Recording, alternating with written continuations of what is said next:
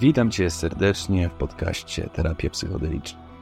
Będziemy tu rozmawiać o odmiennych stanach świadomości, wywoływanych na różne sposoby i o niuansach wykorzystywania ich w terapeutyczny sposób, bardzo szeroko rozumiany.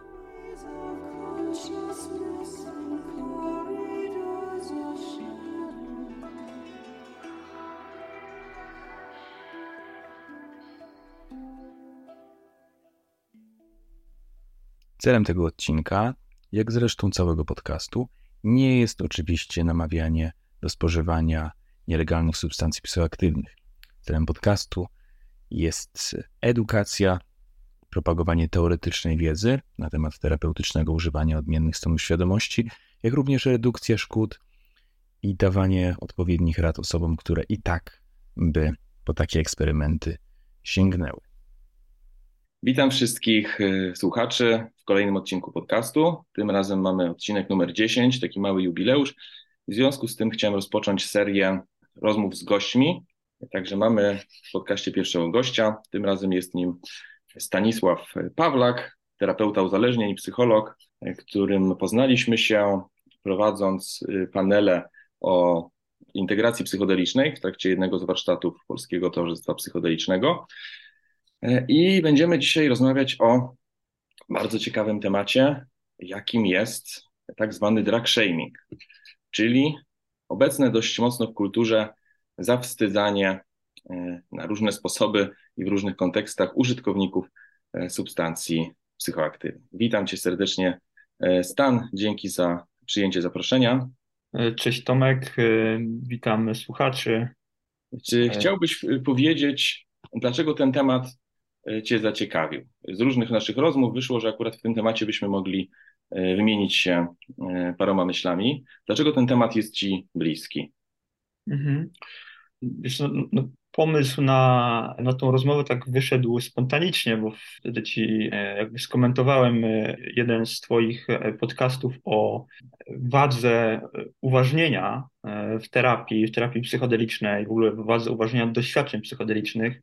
I e, tak jakoś właśnie mnie zatrzymało to o tym drug shamingu. Pomyślałem sobie, że w ogóle w terapii uzależnień e, to używanie substancji jest e, no, naznaczone pewną stygmą i teraz się trochę od tego odchodzi, gdzie nie mówi się o alkoholikach, narkomanach, tylko osobach nadużywających substancji psychoaktywnych, osobach uzależnionych od alkoholu, więc żeby odejść od oceniania osoby, która coś robi, do, bardziej jakby oddzieleniu osoby od zachowania. I e, myślę sobie, że ten temat drug shamingu jest też o tyle istotny, że kontekście też tego, że mm, rośnie zainteresowanie używania substancji psychodelicznych, no rośnie też potrzeba rozmawiania o tym. I ten materiał bardzo dobrze nadaje się do pracy psychoterapeutycznej.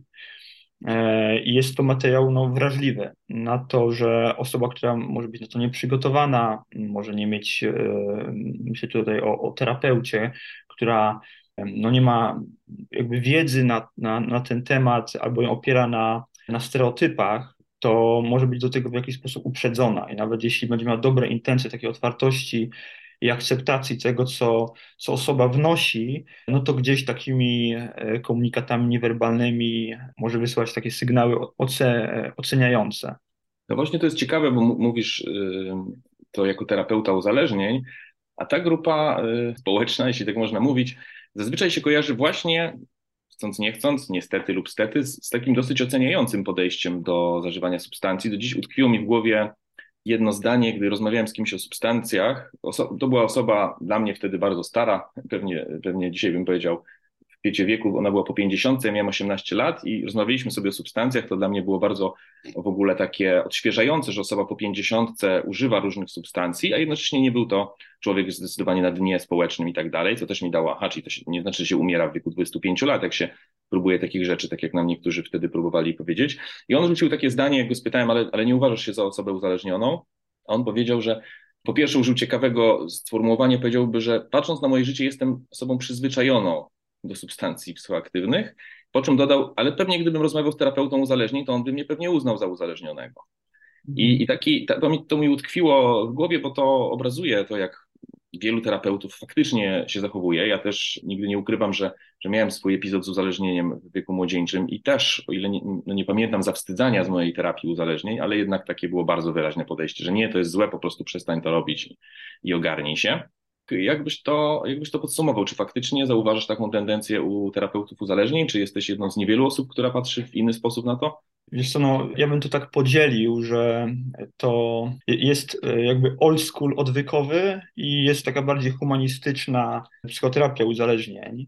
Ja tak to widzę i tak to też rozumiem, że właśnie ten old school odwykowy bazuje głównie na konfrontacji, na zawstydzaniu, na tym, że jak ktoś, e, nie wiem, nie akceptuje, nie przyjmuje tego, że jest uzależniony, no to znaczy, że się nie dopił, e, że jeszcze nie, nie osiągnął swojego dna i dopiero jak ktoś zaryje głową w dno, no to ta motywacja jest największa, żeby się ogarnął.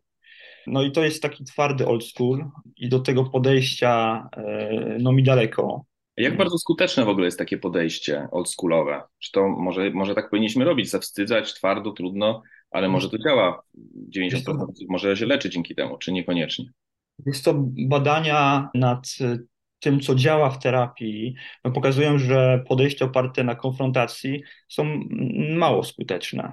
I teraz bardziej zwraca się w stronę tworzenia warunków do zmiany. I jeśli też chodzi o tą konfrontację e, i o to podejście e, terapeutów uzależnień do używania, to jakby też co jest charakterystyczne tego oldschoolu, to jest to, że jakby abstynencja jest trzeźwością, abstynencja jest jakby tym wyzdrowieniem i jakby każde używanie substancji, e, nawet w terapii uzależnień e, od alkoholu, e, używanie piwa bezalkoholowego jest pewnym błędem terapeutycznym, ponieważ to jest wyzwalacz, który już daje do myślenia, że, że, że osoba ma głód substancji i chce, chce pić, mimo że załóżmy od roku nie pije alkoholu, ale pije zerówki. Z takiej sztuki oldschoolowej, no to to jest błąd, bo, bo osoba cały czas się gdzieś tam szprycuje wyzwalaczem. Natomiast z punktu widzenia mojej praktyki, jak najbardziej to działa. Gdzie mi bliższe jest myślenie nie zero, zero tolerancji, abstynencja e, jako główny cel terapii, ale dla mnie celem terapeutycznym jest redukcja szkód. E, I lepiej, żeby ktoś nie pił alkoholu, ale na przykład pił piwo bezalkoholowe bądź używał słabszych e, substancji psychoaktywnych, które e, mniej negatywnie wpływają na, na psychikę czy na, na, na, na zdrowie fizyczne. Więc to podejście no, dryfuje w tą stronę e, bardziej takiego właśnie humanistycznego zajmowania się.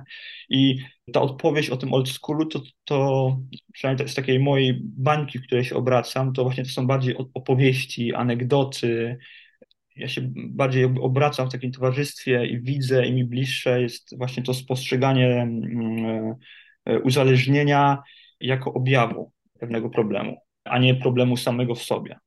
Też e, dopowiem, że widzę też taką progresję, jeśli chodzi o ewolucję takiego myślenia też e, w psychoterapii uzależnień, że najpierw jakby było to podejście takie monarowskie, twarda miłość, jak ktoś nie stosuje się do, do naszych zasad, no to niestety jakby nie, nie, nie jest mile widziane, nie ma wejścia i, i, i, musi się dostosować pod zasady, pod terapię. Później to myślenie takie melibrudowskie o mechanizmach uzależnienia, o systemie iluzji i zaprzeczeń, o nałogowej regulacji e, uczuć i to podejście już tak bardziej, bardziej widziało istotę uzależnienia no, jako taki psychologiczny problem, też jakąś niektórzy definiują, że to jest, no, to jest choroba psychiczna i myślę, że w pewnych, w pewnych przypadkach e, też to myślenie jest przydatne, że to jest, że to jest choroba, w pewnym, że to jest po prostu jakieś e, radzenie sobie. Natomiast jakby wracając do tego, że, że najpierw było to twarda miłość monarowska, potem to myślenie Jurka Melibrudy o mechanizmach e, uzależnienia, które bardziej wyjaśniało taki psychologiczny e, sposób, jak to uzależnienie ma, ma dynamikę, aż do takiego myślenia, które teraz jakby bardziej jest popularne, gdzie myśli się o odzyskaniu sprawczości, o pewnych mechanizmach obronnych, które osoba stosuje, i nie pracuje się na, na bezsilności, ale właśnie na tym, z czym osoba uzależniona jest sprawcza. I to podejście, no widać, że od takiego konfrontacyjnego przeszło w stronę takiego bardziej właśnie humanistycznego i takiego partnerskiego. No tutaj też dodam, że nie chciałbym, żebyśmy całość naszego czasu spędzili na uzależnieniach, chociaż też to jest ważny temat. Ja tutaj widzę trzy grupy ludzi, czy też zachowań, o których fajnie by było porozmawiać. Pierwsze, no to oczywiście uzależnienia, takie utrata kontroli nad, nad zażywaniem substancji i to na pewno warto wspomnieć. Druga, no to używanie substancji w sposób rekreacyjny, powiedziałbym hedonistyczny, być może czasem problemowy, ale nie uzależnieniowy, na przykład stereotypowa osoba, która sobie bierze kokainę na imprezie w, w weekend, ale nie nazwalibyśmy ją osobą uzależnioną których tej drugiej kategorii według niektórych nie ma, po prostu albo, albo jesteś uzależniony, albo nie bierzesz w ogóle substancji.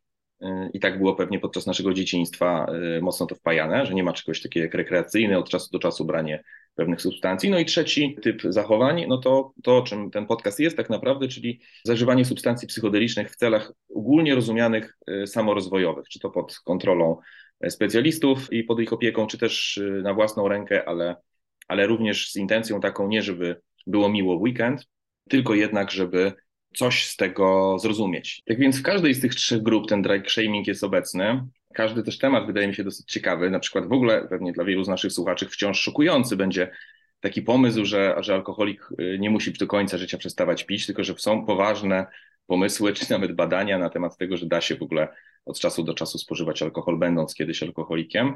Natomiast powiedz krótko, czy zgadzasz się z tym, czy nie? Badania to potwierdzają, ale też e, z obserwacji widzę, że, że do tego dochodzi, że, że osoby, które kiedyś miały problem z nadużywaniem alkoholu, z czasem, po, po latach terapii, latach zmiany, ten alkohol wraca, ale już zupełnie w innej formie. I e, jakby to też, co mówisz, razem się skojarzyło z, no właśnie z takim celem terapii, jakim nie jest nieużywanie bądź używanie, ale zmiana sposobu życia zmiana sposobu radzenia sobie, czy akceptacja pewnych wydarzeń. Tak, tak. Tutaj nie chciałbym otwierać y, dłuższej dyskusji, bo, bo to potrafią być godzina, godzinowe dyskusje i chyba nigdy w życiu nie miałem tak zażartych dyskusji z nikim i tak nieracjonalnych, porównywalnych do jakichś kłótni na, na rondzie, kto ma pierwszeństwo, jak właśnie z terapeutami uzależnień, którzy się upierali, że to, jakie by nie były badania, to oni wiedzą lepiej, że się nie da, bo oni znają Zenka, który tak myślał i się zachlał. Natomiast to, to byśmy mogli o tym godzinami, godzinami rozmawiać, po prostu fajnie wrzucić coś takiego, że to nie są jakieś pomysły jakichś odszczepieńców, tylko, tylko gdzieś takie rzeczy się, się pojawiają. I to faktycznie wspomniałeś o celu i pewnej intencji, z jaką się prowadzi terapii, i to w ogóle mm, mogłoby nas skierować na taki szerszy temat jakby co jest celem terapii, na ile to jest zakorzenione w pewnym kontekście kulturowym i w pewnych metaforach. Podam e, przykład z, z seksualnością, że, że, w momencie, gdybyśmy uważali, że wszyscy powinni być heteroseksualni, bo tak było zawsze i przecież wszyscy wiedzą, że tak powinno być, no to pacjent, który mówi o swoich homoseksualnych tendencjach, powinien być leczony.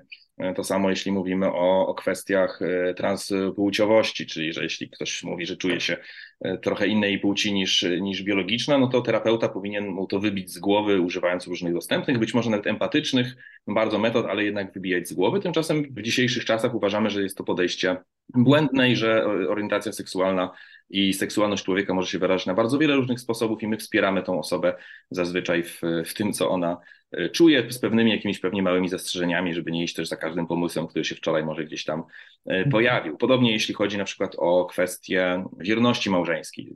Kiedyś być może byśmy uznali, że pacjent, który mówi, że kocha dwie kobiety naraz, no musi wybrać, czy zostaje ze swoją żoną, czy, czy, czy, czy tworzy nowy związek. A dzisiaj byśmy powiedzieli, OK, są inne opcje. Pytanie, czy to wszystkim będzie pasowało. I tutaj też y, dochodzimy do pytania, jak powinno być z substancjami psychoaktywnymi. Jeden model, taki dosyć, y, powiedziałbym, powszechny w naszej kulturze, brzmi, nie powinniśmy używać w ogóle substancji psychoaktywnych, tłumacząc to na różne sposoby.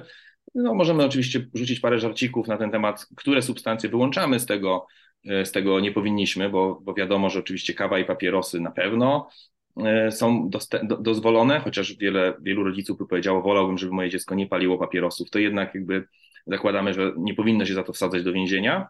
Z alkoholem też byśmy powiedzieli, że mainstream jakiś poziom spożycia alkoholu dopuszcza, chociaż są oczywiście ruchy bardziej takie radykalne, które mówią, że alkohol też jest y, narkotykiem, trucizną, nie powinniśmy go w ogóle spożywać i powinien być, e, być zakazany. Natomiast jest takie podejście, powiedzielibyśmy, zakorzenione w kulturze, ludzie nie powinni używać narkotyków, a sama chęć ich użycia świadczy o tym, że coś jest nie tak. I, i ja tutaj znalazłem coś takiego też, że To jest w ogóle bardzo ciekawa sprawa, o której mało osób myśli, że korzenie takich ideologii, bym powiedział, jak AA, wywodzą się, jakby nie patrzeć, z, po pierwsze z religii. Mało osób o tym wie, że to jednak religijne były e, pewne założenia na początku, jeszcze w, trochę w czasach, gdzie to wszystko nie było mocno porozdzielane. A po drugie, jesteśmy mocno w kulturze chrześcijańskiej, gdzie jest dosyć specyficzne podejście do zła gdzie zło jest po prostu złe i powinniśmy tego unikać, bo, i to też wynika z, z, pewnych, powiedziałbym, religijnych pobudek, że jesteśmy za słabi, żeby się przeciwstawić temu złu. I to jest dosyć ciekawe, bo na przykład w buddyzmie patrzy się na zło raczej jako na ignorancję i z demonami można się komunikować, tylko trzeba po prostu jakby zalać je świadomością, czy samemu być, zostać w stanie świadomości, ale wiadomo jakby, że demon to jest tylko ignorancja. Ja też często mówię o takim doświadczeniu swoją drogą psychodelicznym, które miałem, gdzie spotkałem się z Hadesem z mitologii greckiej i to było takie zaskakujące, że to był taki Bóg świata zmarłych, bardzo taki demoniczno-plutoniczny, ale ja czułem, że on nie jest czystym złem, że to jest jak takie niebezpieczne zwierzę, że nie można go drażnić, nie można na pewno z nim się bawić, ale że to nie jest ktoś, kto czyni zło dla samego zła i ja nie jestem od niego słabszy, nawet mógłbym się czegoś od niego być może nauczyć, zainspirować i tak dalej. Tymczasem spotkanie z takim szatanem chrześcijańskim no raczej się kojarzy z czymś bardzo niebezpiecznym, powinniśmy tego unikać. I, i ja tutaj widzę spore skojarzenie, które gdzieś przeniknęło na, na substancje psychoaktywne w ogóle, te nielegalne szczególnie, szczególnie jak ktoś o tym nie wie, to mówi nie próbuj, bo jeszcze się uzależnisz, nie będziesz miał w ogóle nad tym kontroli, a w przypadku alkoholików y, też się dotyczy alkoholu. To też jest ciekawe, że wiele osób uważa, że ok, ja mogę spożywać alkohol, bo, bo sobie daję radę, ale ten, ten mój kolega, który jest uzależniony, nie powinien, bo ten demon go właśnie opęta. Jedyna opcja to jest w ogóle nie dotykać, nie, nie próbować. A w kontekście wielu substancji, oczywiście też się teraz czasy zmieniają, jest inaczej niż za naszego dzieciństwa czy młodości, więc no, mało kto będzie teraz wrzucał marihuanę w, w te demoniczne substancje, które jak spróbujesz, to, to umierasz od razu i uzależniasz się, ale gdzieś tam granicę każdy praktycznie stawia, że ok, marihuana być może ok, Ktoś powie, że psychodeliki ok, ktoś powie, że nie ok, ale na przykład tą granicę postawię przy amfetaminie załóżmy, albo przy, przy kokainie, czy przy heroinie. Więc, więc to jest taka też myślę, że, że dosyć ciekawa e, sprawa. Tymczasem też obaj znamy transpersonalny paradygmat, w którym się zakłada, że odmienne stany świadomości, oczywiście niekoniecznie indukowane substancjami, ale że odmienny stan świadomości jest w pewnym sensie naturalną potrzebą człowieka. Nie musimy defaultowo zakładać, że ktoś, kto go szuka, popełnia jakiś błąd. Ta psychologia transpersonalna, która powstała no też z takiej myśli bardzo humanistycznej, e, też w latach 50., e, 60., rzeczywiście psychodeliki były, były używane do eksplorowania swojego potencjału, no to jakby tam najwyższą potrzebą, kiedy te niższego rzędu są spełnione, jest potrzeba transcendencji, potrzeba przekroczenia siebie. I to jest ta potrzeba po samorealizacji, albo niektórzy to jakby też utożsamiają, więc to też na to można popatrzeć właśnie jako na, na taką ludzką potrzebę. Coś, co, co nie jest patologiczne, ale naturalne. I gdy popatrzymy sobie na różne dzieci, no to dzieci też w jakiś sposób wchodzą w, w jakiś odmienny stan świadomości i one jakoś tego potrzebują, na przykład, nie wiem, kręcą cię w kółko, albo nagle gwałtownie stając, nie wiem, wstrzymując powietrze, wtedy no, też zachodzą jakieś zmiany świadomości, więc to tego jest też wpisane po prostu w naturę. Tak prowokacyjnie się zapytam, czy z tego by wynikało, że, że branie grzybów czy ciąganie kokainy jest naturalną ludzką potrzebą? Ja, ja, też myślę, że to trochę wykracza poza jakby e, temat naszego podcastu, w ogóle czym jest trzeźwość, bo ja też mam to swój taki pogląd, który jest bardzo w ogóle inkluzywny, jeśli chodzi o odmianę stany świadomości, również za pomocą no, innych substancji psychoaktywny niż, niż, niż psychodeliki. Natomiast e, ja też patrzę na to, jakby co to daje tej osobie, która to używa i jakie stoją za tym potrzeby. I e, myślę, że nie należy stygmatyzować używania, no, ty powiedziałeś o, o grzybach czy o kokainie. Samo używanie substancji nie jest złe. Natomiast sposób, w jaki ona jest używana, intencja, w jaki ona jest używana, no to jest już przestrzeń do zastanawiania się nad tym. Natomiast ja tutaj bym był daleki w ogóle od e, oceniania, czy to jest właśnie dobre, czy złe, ale bardziej bym na to tak patrzył inkluzywnie, że no jeśli ktoś tego używa, to może jest to jakiś jeden ze sposobów e, jego radzenia sobie, bądź e, jakaś rzecz, której potrzebuje w danej chwili. I ja sobie daję po prostu taki czas, taki dystans do obserwowania tego, zamiast e, jakby diagnozowania, że aha, dobra, kokaina, grzyby, gdzieś tam jeszcze alkohol, no czyli politoksykoman. Więc to, to jest jakby, no jestem daleki w ogóle od diagnozowania. W psychoterapii behawioralnej my mamy takie podejście funkcjonalne, czyli patrzymy, jakie zachowanie ma funkcję. W związku z tym y, ciężko jest w ogóle powiedzieć, czy jakieś zachowanie samo w sobie, y, niezależnie od kontekstu, jest dobre czy złe, to się w ogóle nie używa, ale nawet czy jest funkcjonalne, czy nie. Można podawać takie skrajne przykłady, że zabicie kogoś, no zazwyczaj zakładamy, że jest niefunkcjonalne i, i prowadzi do negatywnych konsekwencji, no ale oczywiście też możemy od razu wymyślić jakieś sytuacje raczej, raczej niezwykłe i wyjątkowe, w których jednak zabicie kogoś byłoby funkcjonalne i, i spełniałoby jakieś nasze ważne potrzeby, bo na przykład ratowałoby nasze życie lub życie naszej rodziny. I myślę, że to podejście funkcjonalne i zadawanie pytań, jaką to zachowanie ma funkcję, czy jest to funkcja ucieczkowa i radzenia sobie z jakimiś własnymi uczuciami, z którymi być może po prostu dużo lepiej byłoby i zdrowiej radzić sobie w inny sposób, czy jest to na przykład spotkanie ze znajomymi, które się odbywa bardzo rzadko i, i ta funkcja jest raczej korzystna w tym przypadku, a, a negatywne konsekwencje nie są duże. A ja bym chciał się w ogóle Ciebie zapytać też tak może prywatnie, jak to w ogóle się stało, że się zainteresowałeś czymś tak strasznym jak substancje psychoaktywne czy też y, narkotyki. Y, no, wychowywałeś się w podobnych czasach jak ja. No, zakładam, że ani rodzice, ani szkoła Ci pozytywnych y, informacji o narkotykach nie przekazywała. Ja pamiętam, że gdy byłem małym chłopcem, no to dostawałem tyle negatywnych druków na ten temat, że ja przez dłuższy czas byłem pewien, że ja nigdy nie spróbuję narkotyków, że po prostu na pewno, że to mogą mnie namawiać ile chcą, ja tego na pewno nie zrobię. U mnie takim punktem zwrotnym było poznanie twórczości Jima Morrisona y, i jak zobaczyłem, jak chciałem być artystą w tamtym czasie, szukałem jakichś inspiracji, pomysłów i jak zobaczyłem, że był jeden bardzo taki charyzmatyczny artysta, który to tego używał i tworzył. Zobaczyłem, że wielu artystów coś takiego robiło. To była taka moja furtka, że okej, okay, to może to nie jest aż takie strasznie złe, co w ogóle z dzisiejszej perspektywy uważam za zabawne, bo Morrison skończył fatalnie. O ile jako czternastolatek to tego nie widziałem, ale dzisiaj bym powiedział, że umieranie w wieku 27 lat to jest pewnego rodzaju niewykorzystany potencjał. Natomiast wtedy mnie to jakoś nie odstraszyło i od tego czasu interesowałem się tym tematem coraz bardziej. Jak to było u Ciebie? Co Ciebie przekonało, że to może nie jest aż takie straszne, jak opowiadają? No, u mnie było podobnie, jeśli chodzi o taką wiedzę e, i stereotypy, którymi, którymi byłem karmiony. no, pamiętam też, żeby nie rozmawiać z jakimiś starszymi, przy, którzy będą czekali pod szkołą, żeby od nich nic nie brać, żeby nie dać się, nie wiem, przylepić, ani, e, ani brać od nich jakiegoś plasterka. I tak e, jakby to było w takiej narracji właśnie strachu. I dla mnie też nie było to do pomyślenia, żeby używać jakby psychodelików, które były narkotykami. Jakby tutaj też nie, nie, nie rozróżniałem, y, czym, czym jakby to się różni. Natomiast zaczęły mnie w ogóle ciekawić różnice indywidualne w przeżywaniu różnych doświadczeń. Dlaczego jedni mają tak, a drudzy tak, mimo że jakby wzięli tą samą substancję. No i poszedłem na psychologię, więc to też był y, dobry obszar do nauki, poznawania tych różnic indywidualnych. I mnie tak bardzo też wciągnął tak właściwie w to takie odkrycie, że substancje psychodeliczne i psychoterapia to wcale nie jest odległy temat. I w latach 50., 60. było wiele, wiele badań, wiele artykułów e, na ten temat. I jak zacząłem czytać pracę Grofa, pracę Lirego, pracę Osmonda, to zacząłem się dziwić, dlaczego studiując psychologię, nikt mi o tym jakby nie wspomniał, w ogóle żadnej wzmianki na ten temat nie było. Mimo, że widziałem po prostu, że to ze sobą koreluje e, i, i to może mm, e, są badania, które pokazywały, że, że to przynosi korzyści.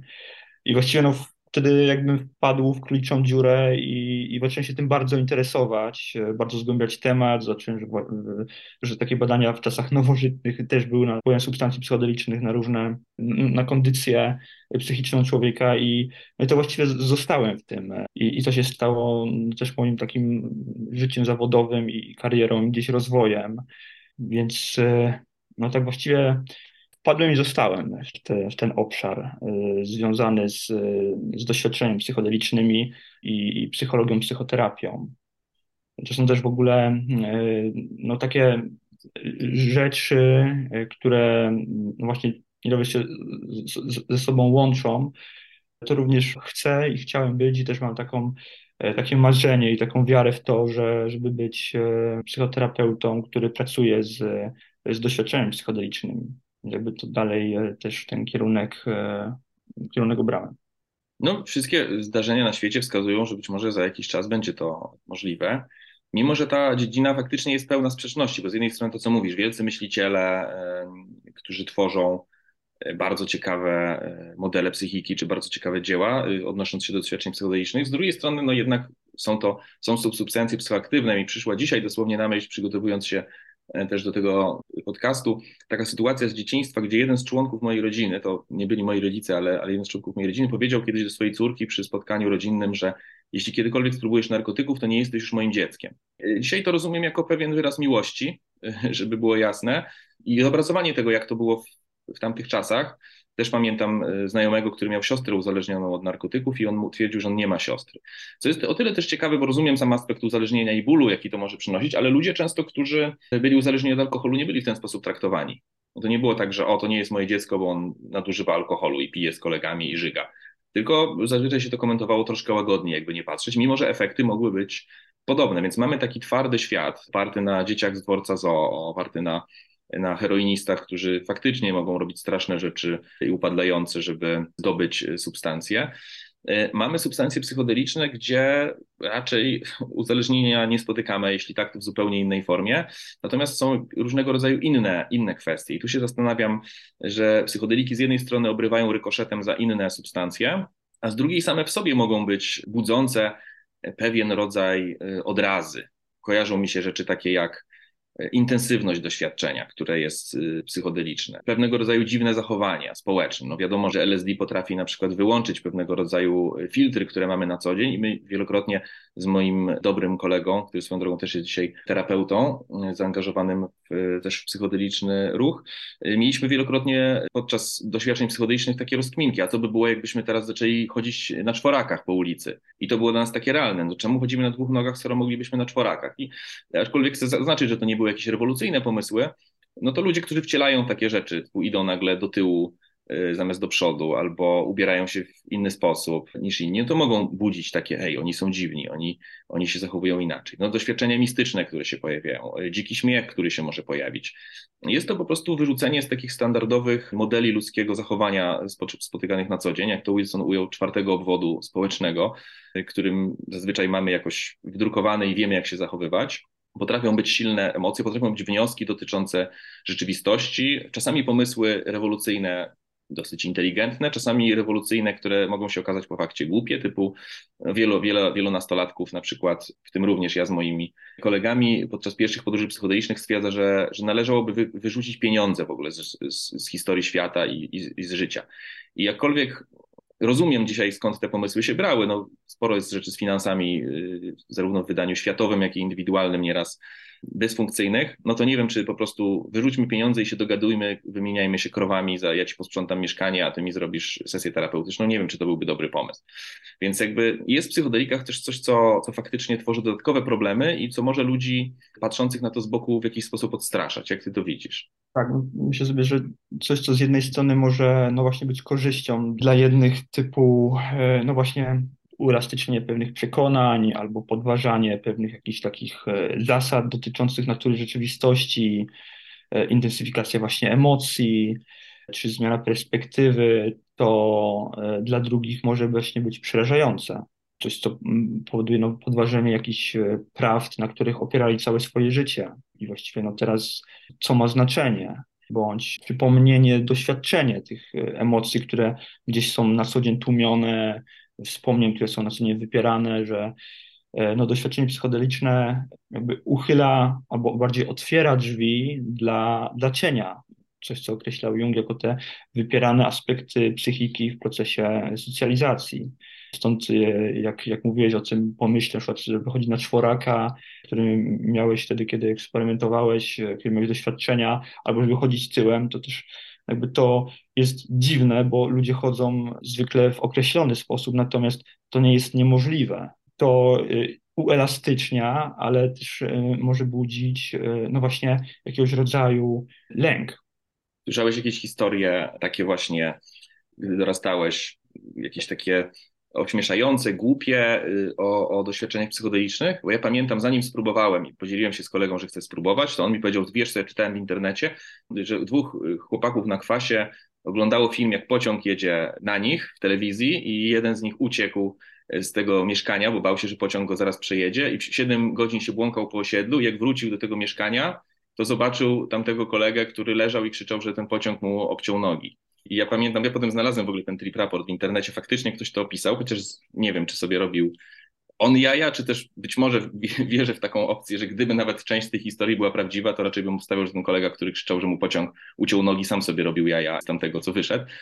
To sądzę za dość nie, nierealistyczny obraz doświadczenia psychodelicznego, natomiast no, są pewne takie historie. Na pewno ktoś mógł zrobić coś dziwnego, mógł wyjść z majtkami na głowie, czy, czy cokolwiek w tym stylu. No tutaj na pewno jest to spowodowane wieloma rzeczami. Po pierwsze tym, że nie ma edukacji, jak takie stany powinno się przeżywać i że to nie jest najlepszy pomysł zazwyczaj y, zrobić to w połowie imprezy pod wpływem dużej ilości alkoholu na zasadzie o, to dzisiaj spróbuję, bo też alkohol sam w sobie nie jest zazwyczaj dobrym miksem i, i, i faktycznie niektóre specyficzne pomysły, jakie mogą powstawać jako abstrakcyjne w doświadczeniu psychodelicznym, alkohol może sprawiać, że się je wciela w życie.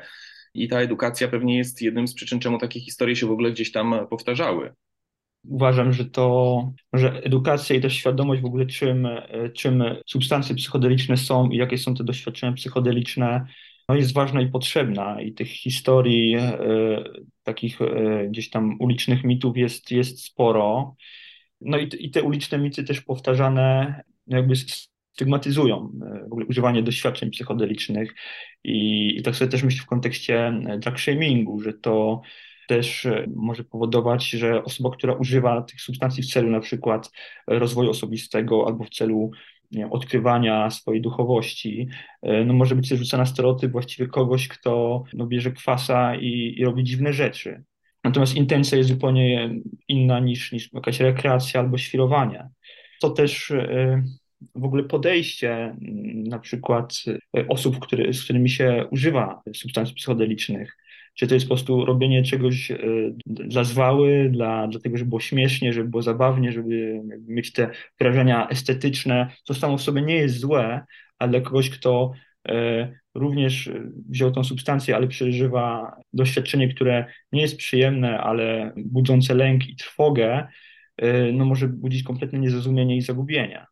I sobie też myślę też o takim obosiecznym mieczu, jakim są doświadczenia psychodeliczne. Jak sobie też myślę o tym, co się teraz dzieje, jako o renesansie psychodelicznym i mm, o takim hypie, że teraz psychodeliki właściwie stały się takim tematem sexy, że podkreślane są e, ich terapeutyczny potencjał, to, że one mm, mogą uzdrowić depresję, że one leczą ludzi z PTSD.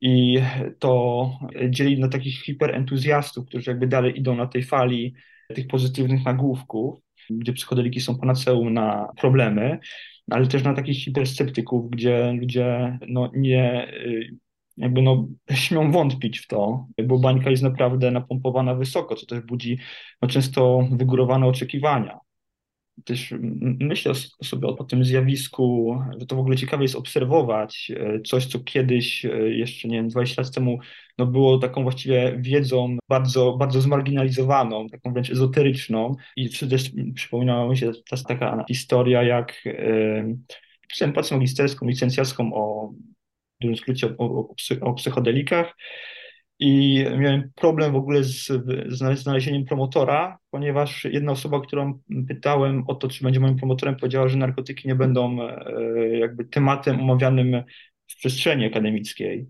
Natomiast teraz to jakby zupełnie zmieniło kierunek, gdzie ta sama uczelnia. To druga praca magisterska jest teraz Tak, to druga praca magisterska ta sama uczelnia też jakby zwróciła się z prośbą o opowiedzenie czegoś o, o, o psychodelikach. Więc to jest, ten temat jest teraz też poważny. To też jest ciekawe, pozwolę sobie na chwilkę Ci przerwać, że z jednej strony to jest ten temat narkotyków i znowu lecimy z kojarzeniami do, do heroiny na dworcu, ale znam też osobę, w ogóle to kwestia odmiennych stanów świadomości, znam też osobę, która chciała się zająć oddychaniem holotropowym swojej, na swoim doktoracie i wtedy, fakt, że to było dawno temu, to chyba z 10 lat przynajmniej, Teraz mogłoby być już inaczej. Wydaje mi się, że jeden doktorat będzie, będzie powstawał w temacie holotropowym. Natomiast kiedyś no też y, było to podanie o, o doktorat odrzucone na zasadzie, że jakieś tam niby błędy, a, a ktoś jej powiedział później y, nieoficjalnie, że no, no czemu pani sobie lepszego tematu nie wybierze? Przecież pani miała takie dobre oceny na studiach, taki jest potencjał, a wybiera Pani jakieś szamańskie, nie wiadomo co, jakieś hiperwentylacje, czyli że nie tylko substancje jakby same w sobie mogą to stanowić problem, ale pewnego rodzaju ta aura właśnie takiego szamanizmu, jakieś mistyczne stany, jakieś tutaj nie wiadomo co, nieuchwytne, co faktycznie jest, jest pewnym wyzwaniem. Raz, że oczywiście te, te stany mogą się wiązać z różnym użyciem e, w tak zwanym negatywnym rozumieniu słowa New Age, czyli jakimś nienaukowym, pozbawionym jakiejś podstawowej e, wiedzy na temat psychologii e, czy, czy nawet duchowości, mimo że te podejścia się nieraz nazywają duchowe.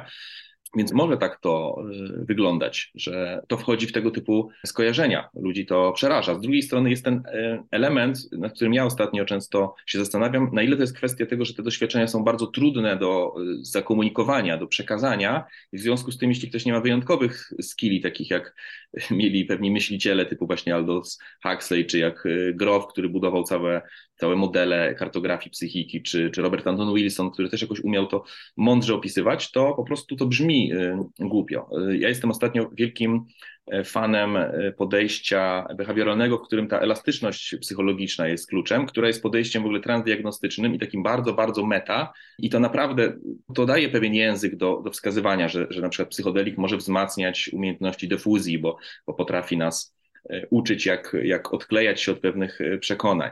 Natomiast y, jeśli tego ktoś nie przedstawi intelektualnie w taki sposób, tylko będzie opowiadał o tym, że no, przez chwilę myślałem, że jestem dywanem, a potem przez chwilę myślałem, że nie kocham w ogóle swojej matki, a potem jednak poczułem, że ją bardzo kocham, no to to brzmi jak jakiś taki chaotyczny opis wariata, z którego nic nie można wyciągać. I też mi się przypomina z kolei taka historia, jak rozmawiałem kiedyś jeszcze czasy takie pomaturalne z y, koleżanką, która była zatwardziałą taką abstynentką, że zero alkoholu, zero też w ogóle nie ma mowy o innych substancjach. I jak rozmawialiśmy kiedyś przez godzinę najpierw o filtrach tych społecznych, kulturowych, indywidualnych i potem jak fajnie by było je wyłączyć na chwilę, chociaż zobaczyć ten świat bez tych filtrów. I jak powiedziałem jej, że no jest taka substancja, y, która to robi, ona się zapytała, wow, ciekawe, co, co to jest? Ja mówię, że no to się nazywa LSD, to ona była zaciekawiona, nie spróbowała nigdy raczej i, i nie na tyle zaciekawiona, że wow, no to super, to próbuję, ale że pamiętam, że ją to tak poruszyło. Aha, to bardzo ciekawe, nie wiedziałam, że to tak może działać. Na pewno gdybym mi opowiedział, że słuchaj, LSD powoduje, że się chmury ruszają, w ogóle kolory się zmieniają, no to to, to by ją tak, odrzuciło tak. zupełnie. A tutaj było takie, okej, okay, coś, coś w tym może jest ciekawego tak naprawdę. Więc narracja ma, ma znaczenie i też myślę sobie, że nazywa czy usymbolizowanie tego również takim no właśnie psychologicznym e, językiem nazywa i gdzieś e, pokazuje tą terapeutyczną e, wartość tych doświadczeń. Natomiast gdzieś tak jakby sobie myślę o, no właśnie, że, że to też ma wpływ na to, jak o tym mówimy, jak, jak to jest odbierane, na to, czy jest ten drug shaming, jak to jest, kiedy mówimy o tym, co powiedziałeś o tym dywanie, no to to prędzej się może brew komuś unieść, bo to jest mega dziwaczne, niż komuś, kto powie, że właśnie y, rozlały mu się granice y, self. Też inaczej jest wtedy rozumiane. Oczywiście. Też w ogóle spotkałem się z takim określeniem y, wielokrotnie. To w ogóle była inspiracja pierwsza do, do mojego jakiegoś takiego użycia, takiego twierdzenia jak drag shaming, Y, gdzie ktoś bardzo pięknie dzielił się jakąś swoją podróżą psychodeliczną w internecie, a ktoś to inny skomentował, po prostu dorabiasz filozofię do ćpania. Wtedy mi się skojarzyło, że, że tu jest kilka mechanizmów pod spodem. Po pierwsze właśnie unieważnianie takich przeżyć i przeżyć, które w ogóle mogłyby nie być związane z psychodelikami. No ktoś, ktoś mógłby, i to też był mój argument, ktoś mógłby opisać, jak się zakochał i to wspaniale stransformowało jego sposób patrzenia na świat, albo też tam pisałem o doświadczeniu seksualnym, żeby gdyby ktoś powiedział, miał, że miał doświadczenie seksualne, gdzie wraz ze swoim partnerem, partnerką przeżył przez chwilę jakieś zjednoczenie ze wszystkim i poczuł, że wszystko ma sens, to mało osób by, by powiedziało tak, tak lekceważąco, że a po prostu bzykanko i, i dorabiasz filozofię. Pewnie by się takie znalazły oczywiście, ale coraz więcej ten temat seksualności, właśnie szanowania doświadczeń seksualnych, y, uczuciowych innych osób, choć uważam, że nadal w Polsce ma się nie najlepiej, to jednak coraz więcej osób rozumie, że no są pewne doświadczenia subiektywne, nie powinniśmy ich unieważniać. Oczywiście nie musimy się zgadzać ze wszystkimi wnioskami, które ktoś ma, ale szanujemy, że ktoś miał jakieś doświadczenie. Natomiast jeśli to doświadczenie było już po substancjach, to mamy prawo je skrytykować. I to skrytykować w sposób, który właśnie odwołuje się do tych naj, najbardziej mm, niskich y, jakby warstw społecznych, y, czyli ćpanie. To nie jest słowo takie jak y, tripowanie, czy, czy nawet narkotyzowanie się. To jest, to, to jest już coś zarezerwowanego do takiego marginesu. Tu znowu wracamy do początku naszej rozmowy, że ten margines mamy prawo obrażać, bo to już prawie, że nie są ludzie. Wielokrotnie też takie słyszałem określenia, że te osoby, które ćpają gdzieś heroinę na dworcu, no to już są takie podgatunek jakiś inny, nie, nie, nie człowiek do końca, mamy prawo nim pogardzać, więc tu mamy w ogóle pierwsze założenie, że, że mamy prawo coś takiego robić, a potem y, wrzucamy w tą kategorię też osoby, które za pomocą tego słowa ćpanie rzucamy w tą kategorię osoby, które na przykład szukają czegoś w doświadczeniach psychodelicznych. I od razu też zakładamy, że skoro ktoś po prostu się naćpał, no to on nie może mieć żadnych wniosków ciekawych. Tak, jakby to te wartości czy wglądy wyniesione z doświadczeń psychodelicznych mm, no, były halucynacjami. Tak. E, więc właśnie narracja i słowa, jakie dobieramy, mają znaczenie. Czy to są halucynogeny, czy to są psychodeliki. Oczywiście, czy psychomimetyki, jak było to kiedyś używane, czy, czy też bardzo mi się podoba to słowo niedawne powstałe psychoplastogeny. Brzmi mądrze, ale też faktycznie opisuje to, co tam się dzieje. I to też bardzo duże ma znaczenie tak naprawdę, z jakiego wychodzimy podejścia, bo wielokrotnie oglądając chociażby debatę polityczną możemy stwierdzić, jeśli to jest strona, którą my oglądamy i widzimy, że trochę manipuluje, to możemy powiedzieć, nie, no, no troszkę przesadza, no, troszkę nagina fakty, ale robi to przynajmniej w dobrej sprawie, a tymczasem oponent, jeśli to zrobi, no to nie, no on znowu jak zwykle kłamie, jak ktoś może w to wierzyć.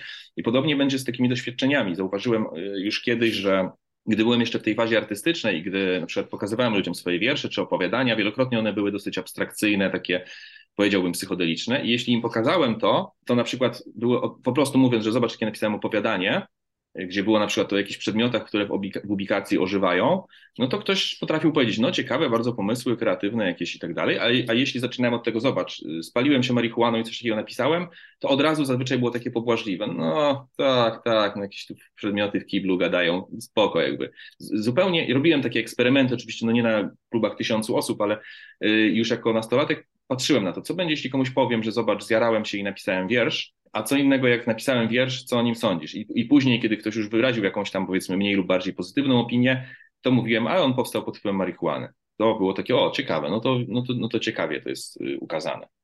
Więc kwestia tego przyjęcia no, ma duże znaczenie, bo czy to jest brane pod, pod uwagę i, i traktowane jako coś na równi, że okej, okay, to jest jakieś twoje y, przeżycie, jakiś materiał psychiczny i można z tym pracować jak chociażby ze snem albo z jakimiś doświadczeniami, które były gdzieś tam niesamowite, jak synchroniczności, czy ważne znaczeniowo sytuacje, czy po prostu, no właśnie jako mm, nie wiem, jakiś, jakiś nie, odpad, czy, czy jakiś wytwór y, no właśnie naćpanego umysłu. Tutaj też pewnie wchodzi taki, taki paradoks, że zależnie od tego, jakie mamy nastawienie, to mamy też szansę oceniać wnioski czy wyglądy drugiej osoby jako wartościowe lub nie. Często mówię o takim paradoksie, że wiele naszych rewolucyjnych wniosków dla nas samych tak naprawdę to nie jest wielkie odkrycie w, w, sferze wszechświata. Na przykład odkrycie, że kurczę, no jednak muszę trochę tego sportu uprawiać, a mniej jeść po 22, no to nie jest coś, za co dostaniemy Nagrodę Nobla, a jednocześnie może to być dla nas najważniejsze odkrycie danego roku.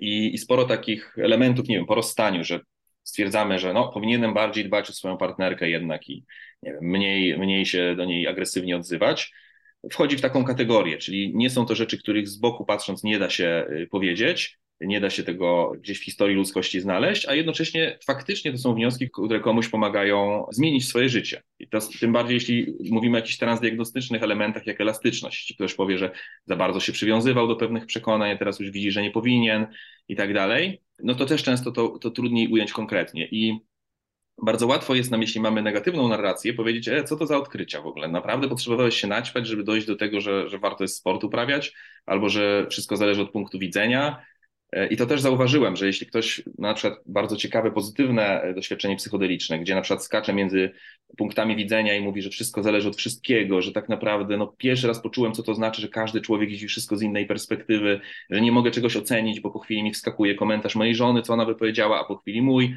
a po chwili moich klientów, a po chwili mojego wspólnika i w ogóle nie wiem, czym jest prawda. I on mówi, że to było fascynujące doświadczenie, rewelacyjne, po prostu super, że coś takiego mogłem przeżyć i namacalnie to poczuć. A na przykład mówi, że później rozmawiał o tym z kolegą i kolega, który był oczywiście przeciwny takim eksperymentom, mówi, że no ale no co, to poczułeś, że, że, że naprawdę są różne punkty widzenia i chcesz mi powiedzieć, że po to warto było wchodzić w jakieś ryzykowne doświadczenie, żeby się przekonać, że każdy ma inne, inny punkt widzenia. Tak, tak sobie myślę, na, e, gdy, gdy, gdy o tym powiedziałeś, że, że to też jest mm, istotne z perspektywy takiego też zadbania o siebie, że komu ja właściwie opowiadam o swoich doświadczeniach psychodelicznych. Bo z jednej strony mamy tą medialną bańkę, ten hype na, na, na psychodeliki, e, ale z drugiej strony temat nadal jest kontrowersyjny i nadal, mm, mimo rosnącej liczby publikacji i szybkiego rozwoju, w jakim powstają te artykuły, czy, czy, czy, czy badania, czy pomysły na badania, nadal tego jest no, niewiele. Dlatego to istotne jest, y, żeby powiedzieć to osobie, która chce albo która ma jakąś wiedzę czy jakieś, jakieś zasoby, żeby wysłuchać to, żeby to jakoś przyjąć. No bo, bo, bo są różne, różne do tego nastawienia społeczne. I faktycznie to może być tak, że aha, czyli potrzeba się naćpać, żeby y, zacząć ćwiczyć. Natomiast na przykład w kontekście integracji doświadczeń psychodelicznych, no to to jest wgląd z doświadczenia psychodelicznego, że ktoś nie, nie, nie, jakby nie doszło do niego to tylko intelektualnie, bo to do niego doszło, że on prawdopodobnie pod, powinien ćwiczyć, natomiast on to jakoś też poczuł emocjonalnie, tak po prostu yy, bardziej do niego jakby doszło i trafiło. I właśnie w takim kontekście bezpiecznym, intymnym, to może być y, no, właśnie bardziej docenione i y, jakby zintegrowane, niż po prostu gdzieś kto, ktoś, kto nie chce się tym zajmować, nie chce o tym słuchać, albo ma do tego negatywne nastawienie, jakby zbija to jako coś, co, co, co nie było tego warte. Też tak sobie myślę o, w ogóle o, o tym mówieniu o swoich, o swoich doświadczeniach, że to jest trochę no właśnie jak z, z seksem. Ludzie mogą się domyśleć, że jestem istotą seksualną, więc prawdopodobnie mam doświadczenie seksualne, natomiast nie muszę e, opowiadać o swoich doświadczeniach poszczególnych, no bo jest to intymne. I to też jest ważne, żeby te doświadczenia właśnie wiedzieć komu i gdzie ewentualnie opowiedzieć czy się podzielić, ale też żeby te doświadczenia które no, mają taką wartość, jakby zostały, zostały ze mną i, i, i to jest też kwestia takiego nie wiem, poszanowania swoich doświadczeń, też e, potraktowania tego w jakiś sposób znaczący. Więc z jednej strony jest ta kwestia e, dzielenia się swoimi przeżyciami psychodelicznymi, a z drugiej strony jest taka kwestia też, że te doświadczenia no, często są trudne, często są konfrontujące same w sobie po takich doświadczeniach e, może zostać e, lęk, jakiś e, wstyd czy poczucie winy za to, co, co się zrobiło. I jeśli o tym powie się komuś, no właśnie, kto nie jest odpowiednim słuchaczem.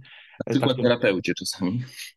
Tak, albo właśnie do terapeucie, który jest, który nie ma jakby świadomości, że po co ty to właściwie to brałeś, no to ten wstyd i to poczucie winy to jeszcze bardziej urośnie. I jakby w tym roku pojawiło się dużo ciekawych w ogóle badań, tak trochę kontrujących ten hiperoptymizm, które pod lupę wzięły osoby, które miały trudne doświadczenia i mierzą się z konsekwencjami tych doświadczeń. I średnio te, te konsekwencje utrzymują się dłużej niż, niż, niż jeden dzień. I tu mam, mam na myśli takie jedno badanie z początku tego roku, które dosyć było na dużej e, grupie, ponad 600 osób, e, osób, które właśnie ma trudności po przeżyciach psychodelicznych, gdzie jedna trzecia tych osób przeżywa trudności dłużej niż rok e, po, po doświadczeniach psychodelicznych. Tymi negatywnymi następstwami głównie są, głównie jest odczuwanie wzmożonego lęku, jakieś rozterki egzystencjalne, poczucie winy, wstyd, i jeśli to napotka się z takim środowiskiem właśnie, które jest drag shame'ujące, no to jakby to doświadczenie psychodeliczne i, i to, co się stanie potem, no może być czymś y, no, traumatyzującym, czymś, co negatywnie wpływa na, na, na, na dobrostan. Więc jakby ważna jest, ważna jest świadomość tej, tej kwestii, ważna jest też świadomość jednak y, zagrożeń, które wynikają z doświadczeń psychodelicznych i że częściej niż zagrożeniem psychozy jest to, że po doświadczeniu psychodelicznym będziemy mieli zaburzenia nastroju i lęk bądź ataki paniki. Warto mieć y, świadomość tych konsekwencji, ale też warto mieć świadomość tego, że te doświadczenia są właśnie na tyle subiektywne i też delikatne, że y, rozmowa w tej materii no, wymaga, też potrzebuje pewnych takich warunków, które no, są właśnie bardziej przyjmujące niż, niż odrzucające.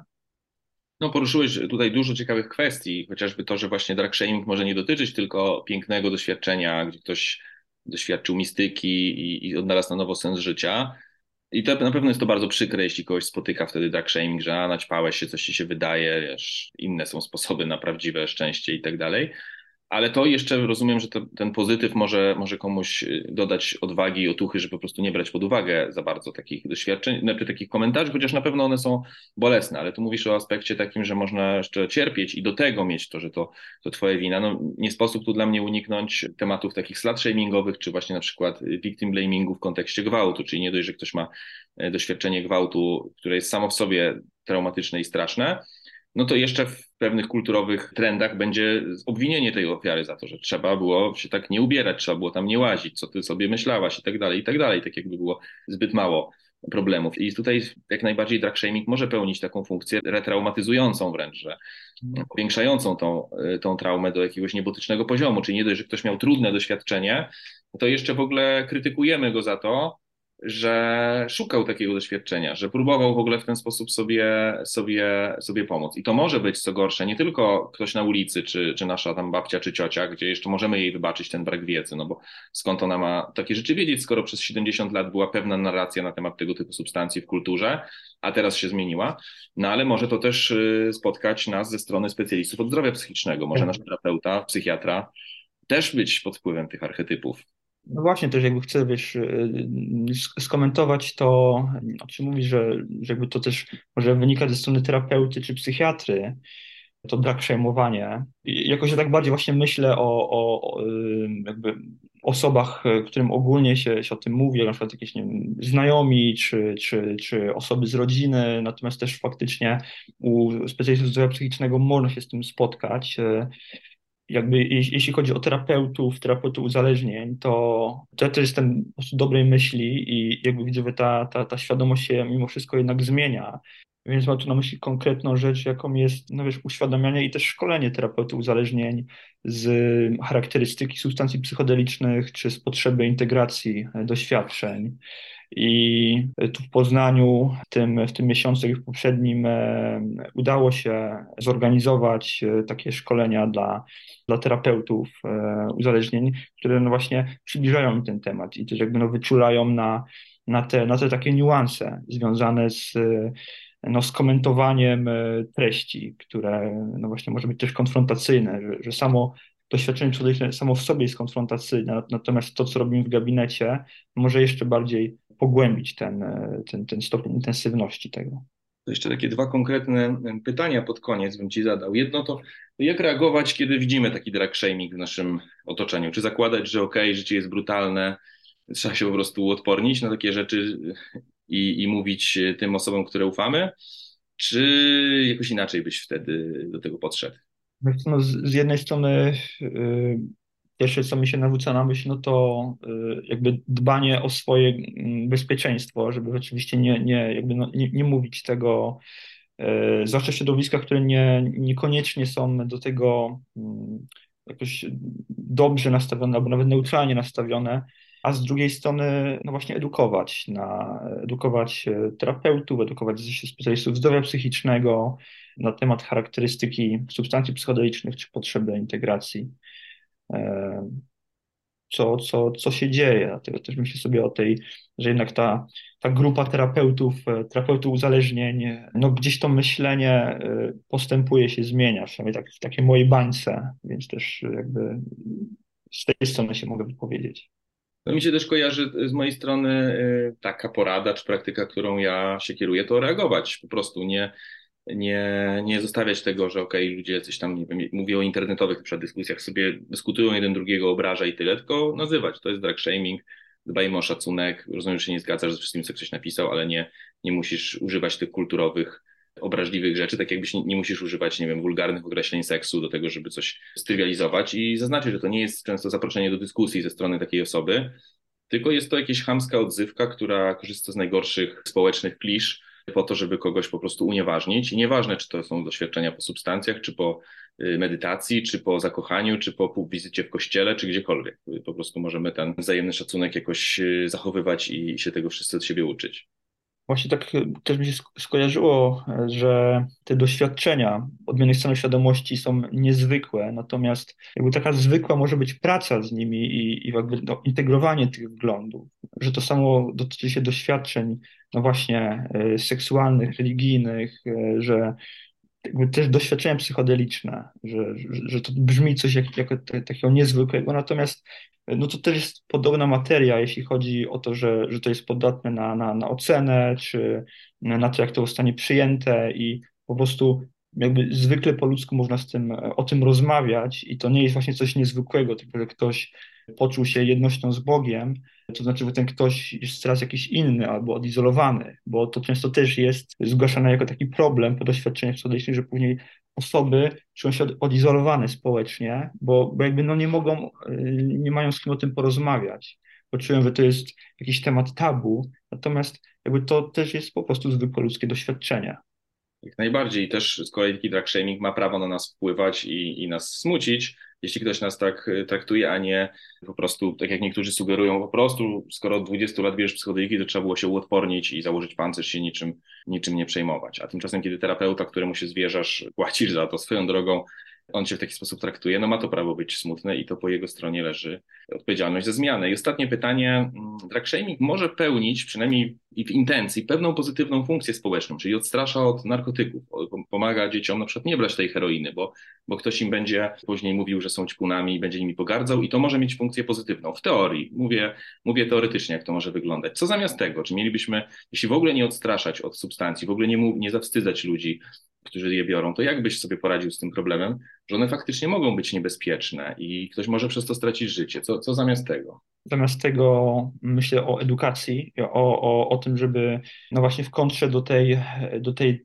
bańki hypu, który podkreśla korzyści, e, podkreślać też negatywne skutki, ponieważ to nie jest 100% e, wyleczenia z depresji czy z uzależnienia, ale to jest 60%, 80%, jeśli chodzi o PTSD, przynajmniej tak pokazują badania trzeciej fazy. Natomiast, no właśnie, to, co jest z tymi 20 pozostałymi, warto mieć tego świadomość, że to nie jest dla każdego, każdemu to nie pomoże.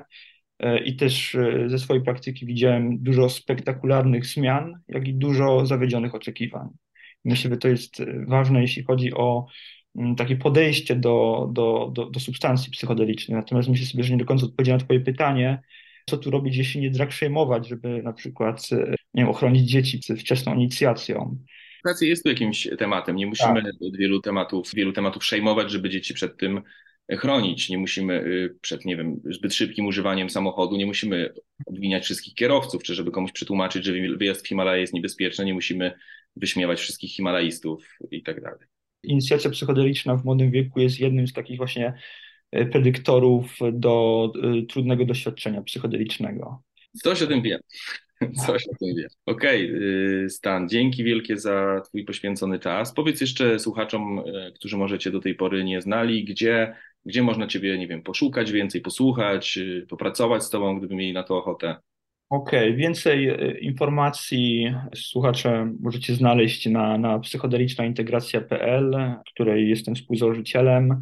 Również e, jestem konsultantem Polskiego Towarzystwa Psychodelicznego, więc e, tam też w poradni psychoaktywnej jest do mnie kontakt, a pracuję prywatnie i online u siebie w Poznaniu, w gabinecie Stan Poznania oraz e, w poradni Centrum Profilaktyki Uzależnień, gdzie tam miałem okazję robić takie wewnętrzne szkolenie właśnie z, e, z charakterystyki substancji psychodelicznych i integracji doświadczeń. Więc terapeuci są e, otwarci i też nastawieni bardziej na, na, na rozumienie niż, niż twarde konfrontowanie. Super. Dzięki wielkie za poświęcony czas i za, za to, co robisz, za to, że też pomagasz mi zmienić stereotyp w mojej głowie terapeuty uzależnień. Wszystkiego dobrego. dzięki, dzięki bardzo.